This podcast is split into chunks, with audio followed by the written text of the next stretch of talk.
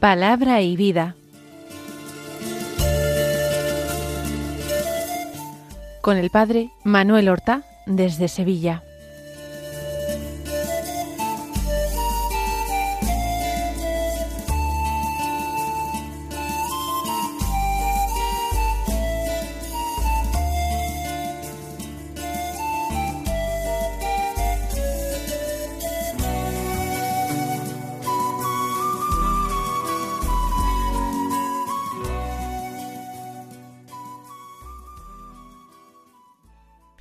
En el nombre del Padre y del Hijo y del Espíritu Santo. Amén. Alabados sean Jesús y María. Muy buenos días, queridos amigos, oyentes de Radio María y seguidores del programa Palabra y Vida.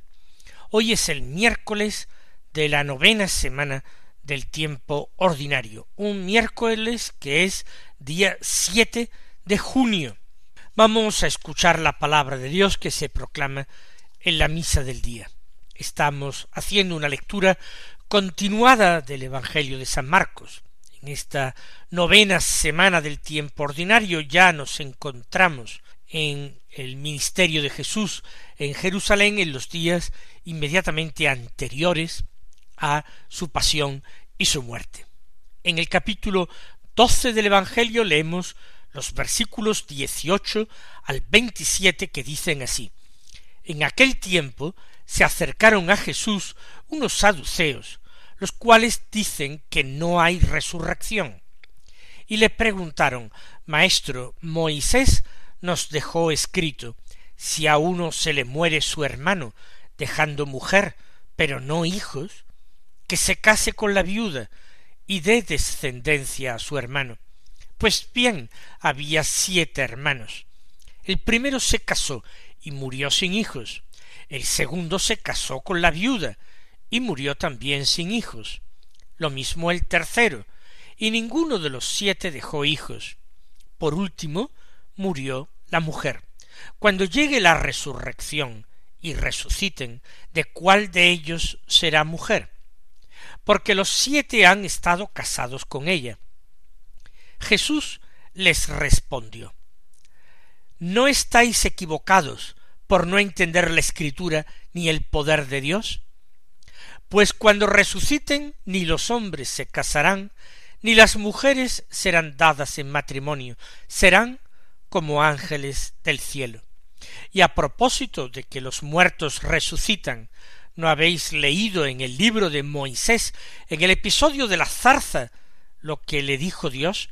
Yo soy el Dios de Abraham, el Dios de Isaac, el Dios de Jacob. No es Dios de muertos, sino de vivos. Estáis muy equivocados. Ayer, en la lectura del Evangelio, escuchábamos ese enfrentamiento entre los doctores de la ley fariseos y algunos herodianos con Jesús. Ellos van insidiosamente al Señor a formularle una pregunta. Para ello le llaman maestro, pero con el secreto propósito de desacreditarlo ante el pueblo por la cuestión del impuesto que había que pagar a las autoridades romanas.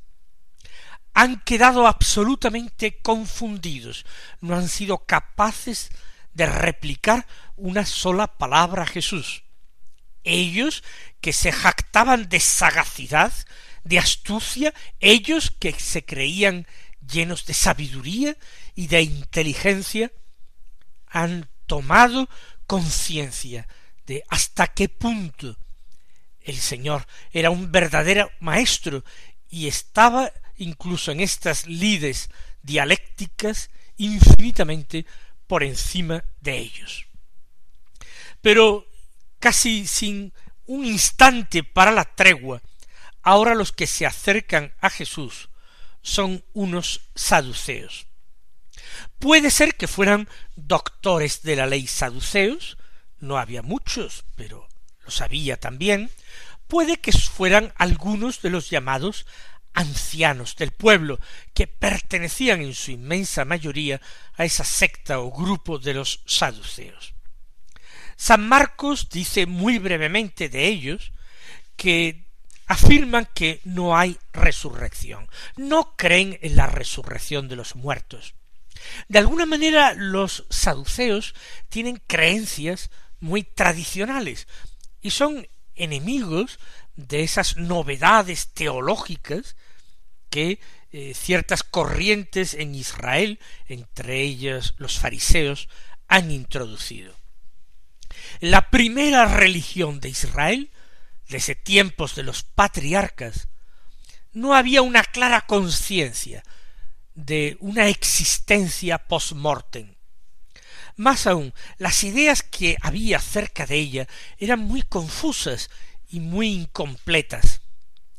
Cuando se hablaba de bajar al Hades, al abismo, entendían, o parece que se colige de algunas palabras de la Escritura, la creencia en un submundo donde existía una vida muy débil, muy tenue, donde los muertos no podían hacer nada y donde prácticamente no gozaban en absoluto, sino que vivían en sombras. Tampoco se trataba de un infierno de tormentos. Eso tampoco. Era una existencia desvaída y diríamos casi fantasmal.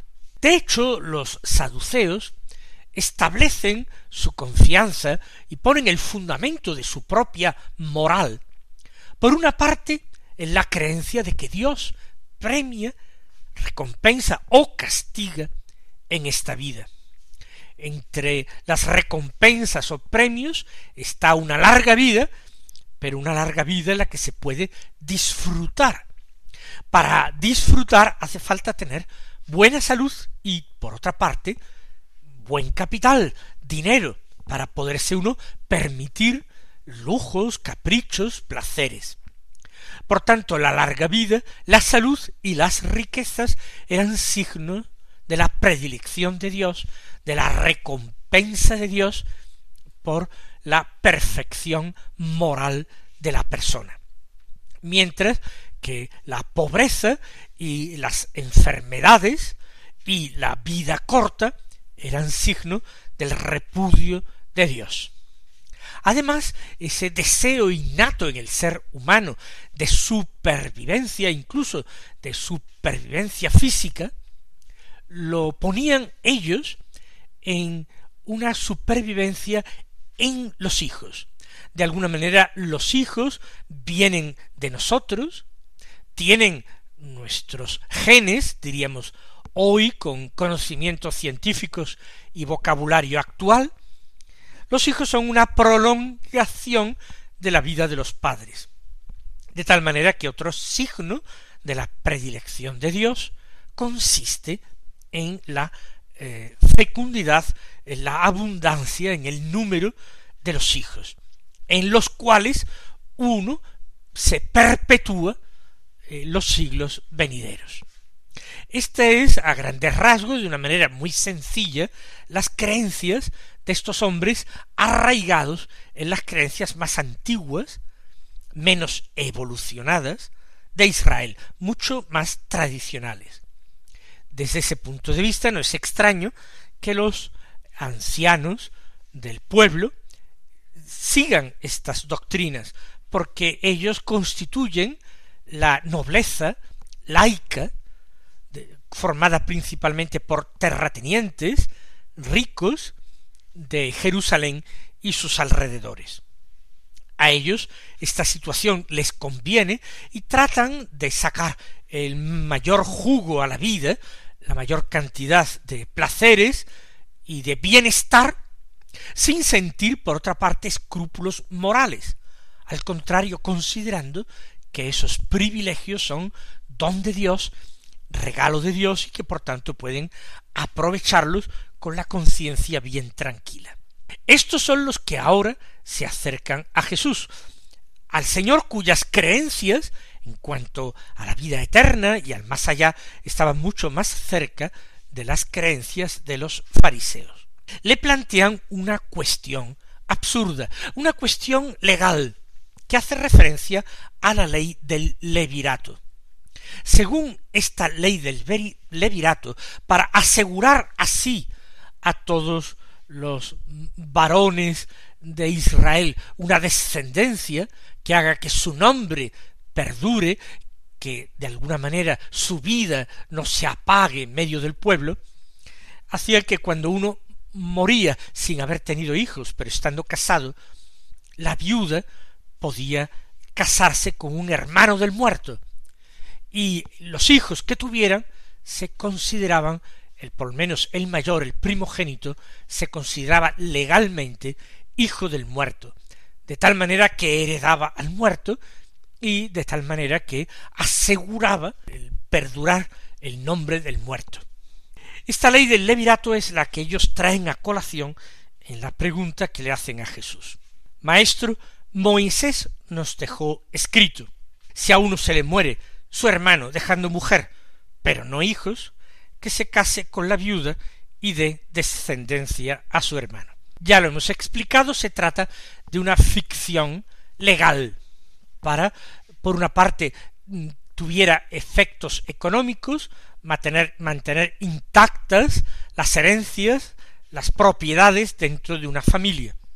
Aunque todo el mundo sabía que biológicamente los hijos de la viuda eran de su nuevo marido, de su antiguo cuñado, sin embargo legalmente era hijo de su primer marido. Pues bien, esto lo dijo Moisés, y se aferran a esta norma de la ley de Moisés.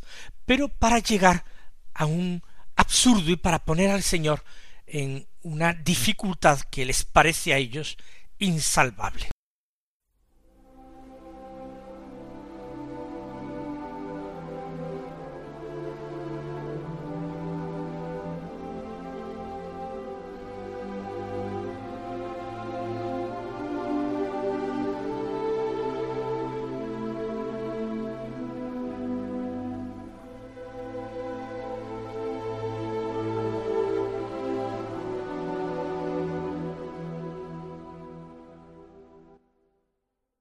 Pues bien, van ahora al caso concreto. Había siete hermanos.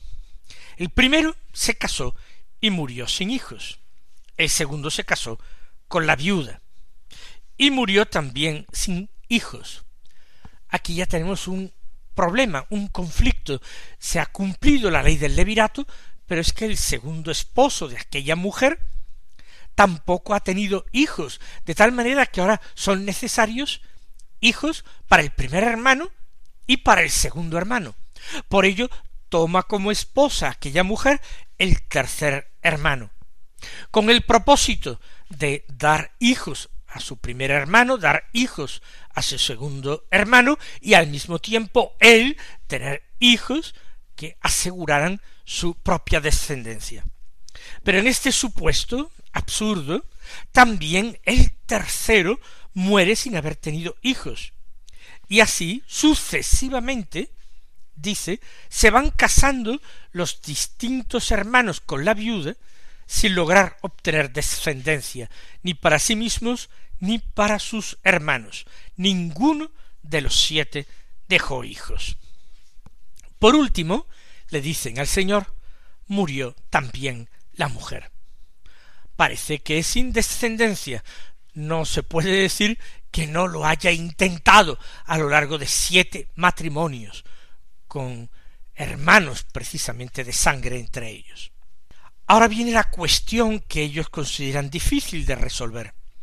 Cuando llegue la resurrección y resuciten, ¿de cuál de ellos será mujer? Por supuesto, no hay ningún problema para estos saduceos. Para ellos no hay resurrección de los muertos esta historia? Pues es una historia triste. Tiene que haber una maldición de Dios, que no ha querido que esta familia, ninguno de los siete hermanos, deje descendencia en Israel. La herencia pasará a parientes lejanos o extraños. Pero eh, se trata de una maldición de Dios. Pero como ellos no creen en resurrección, piensan que entonces no hay problema, no hay que plantear eh, ningún tema para la otra vida, porque no existe otra vida. De esta manera quieren ridiculizar las creencias de los fariseos, que saben que es la creencia también de Jesús. ¿De cuál de ellos será mujer cuando llegue la resurrección y resuciten? ¿Qué situación más desagradable, más embarazosa? Siete hombres casados con la misma esposa. Es una idea que les resulta abominable, eh, repugnante. Y todo ello, ¿por qué? Porque existe resurrección de los muertos. ¿Cómo Dios podría permitir semejante abominación? Porque, argumentan, los siete han estado casados con ella. Por supuesto, han estado casados sucesivamente. Los matrimonios han sido perfectamente legales, porque una viuda puede volver a contraer el matrimonio. Más aún, está en la obligación de hacerlo con el hermano de su marido muerto. ¿De cuál será mujer en el momento de la resurrección? Pero Jesús responde aquí con mucha claridad. No estáis equivocados por no entender la escritura ni el poder de Dios. Es una pregunta en negativo, se trata de una afirmación. Estáis equivocados, muy equivocados. Estos hombres no han entendido la palabra de Dios, ni el sentido que tenía la ley del levirato. Creen que esta norma, dada a través de Moisés, puede servir incluso para contradecir lo que Dios ha dispuesto y la manera en que ha creado al hombre, dándole un espíritu inmortal que infundió desde la creación, según relata el libro del Génesis, en las narices de Adán, convirtiendo a Adán de barro en ser vivo. Estáis equivocados porque no comprendéis la escritura. Y la escritura no se entiende cuando no se tiene el espíritu que la suscitó y la inspiró. Cuando no se tiene el Espíritu de Dios, la Escritura resulta un libro extraño, un libro incomprensible, un libro que no da vida, sino que con mucha frecuencia puede dar muerte. Estáis equivocados porque no entendéis la escritura, ni tampoco entendéis el poder de Dios. Hay cosas, lo enseñará en otro lugar de los Evangelios Jesús, que para los hombres es imposible, pero no para Dios, porque para Dios nada hay imposible. Jesús impartió esta enseñanza cuando, después de haber hablado de la dificultad que tendrá un rico para entrar en el reino de los cielos, los apóstoles, muy apurados, le habían preguntado entonces, ¿quién puede salvarse? Y Jesús había venido a decir que la misma salvación sin el auxilio de la gracia de Dios es imposible. Para los hombres es imposible salvarse con sus propias fuerzas, imposible. No hay nadie justo, no hay nadie inocente. Todos pecaron en Adán, pero todos después de Adán han seguido pecando y colmando la medida de, de, de maldad. Por tanto, para los hombres hay cosas imposibles, pero para Dios muchas cosas son sencillas, fáciles. Para Dios todo es posible. Ellos ni entienden las escrituras, porque no tienen el espíritu que inspiró a las escrituras, ni tampoco entienden el poder de Dios, porque no creen verdaderamente en Dios, porque no confían en Él, porque no le reconocen como el Todopoderoso. Y ahora Jesús explica, pues cuando resuciten, para Jesús no es cuestión poner en duda la resurrección. Por eso lo da como un hecho que no tiene que demostrar ni que probar. Cuando resuciten, porque resucitarán, eso es claro en la enseñanza de Jesús, cuando resuciten ni los hombres se casarán, ni las mujeres serán dadas en matrimonio el matrimonio, la pareja y todas las normas dadas en relación a la familia, a los hijos, a la generación, a las herencias, a los repartos de heredades, todo eso pertenece a esta vida, a este mundo. Pero en el más allá de la resurrección, nada de eso tiene sentido. Más aún, nada de eso siquiera tiene realidad. Ni los hombres se casarán, ni las mujeres serán dadas en matrimonio. Y para explicar esa nueva situación tan distinta de la actual, el Señor dice, serán como ángeles del cielo. No quiere decir Jesús que los hombres se terminen convirtiendo en ángeles, ni muchísimo menos. Los ángeles son espíritus puros, eh, carentes de cuerpo, de materialidad. Pero los seres humanos son espíritus encarnados, son cuerpos y almas fusionados, inseparablemente unidos. Sin embargo, en la muerte, y ese es el castigo del pecado, el cuerpo y el alma se separan. El alma puede volar a Dios, pero el cuerpo muere.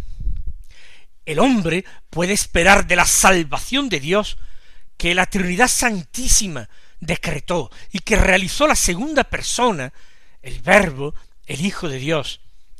Puede esperar el hombre que Dios le salvará, le salvará enteramente, no solamente su alma, sino que salvará a los hombres, es decir, almas y cuerpos. Hay una resurrección de los muertos, así como hay una inmortalidad del alma espiritual. Los hombres serán en el cielo como ángeles.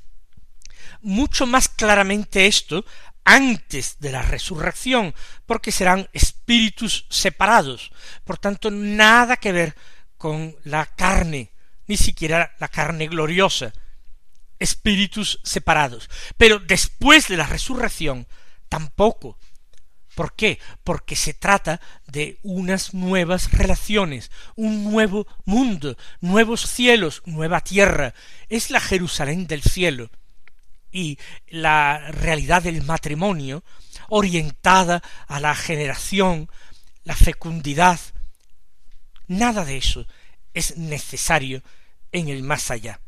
En este sentido Jesús dice, serán como ángeles del cielo. Y a propósito de que los muertos resucitan, ¿no habéis leído en el libro de Moisés, en el episodio de la zarza, lo que dijo Dios? El libro de Moisés se refiere a la Torá en general, los cinco primeros libros de la escritura que nosotros llamamos el Pentateuco. Esa es la Torá, ese es el libro de Moisés. Concretamente se refiere Jesús a el libro del Éxodo, donde se presenta el episodio de la zarza ardiente. ¿No habéis leído en el libro de Moisés, en ese episodio de la zarza, lo que Dios dijo? Yo soy el Dios de Abraham, el Dios de Isaac, el Dios de Jacob. No es Dios de muertos, sino de vivos. Dios no dijo a Moisés, yo soy el Dios que tuvo Abraham, el Dios que fue de Abraham.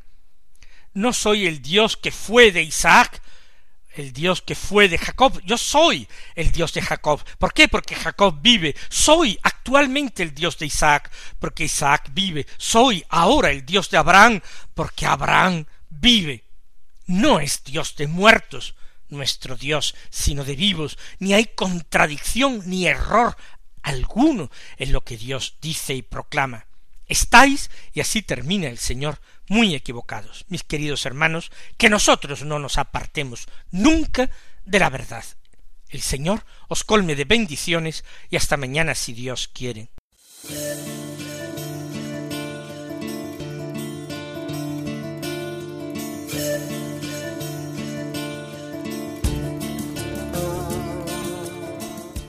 Han escuchado en Radio María Palabra y Vida un programa que dirige el padre Manuel Horta.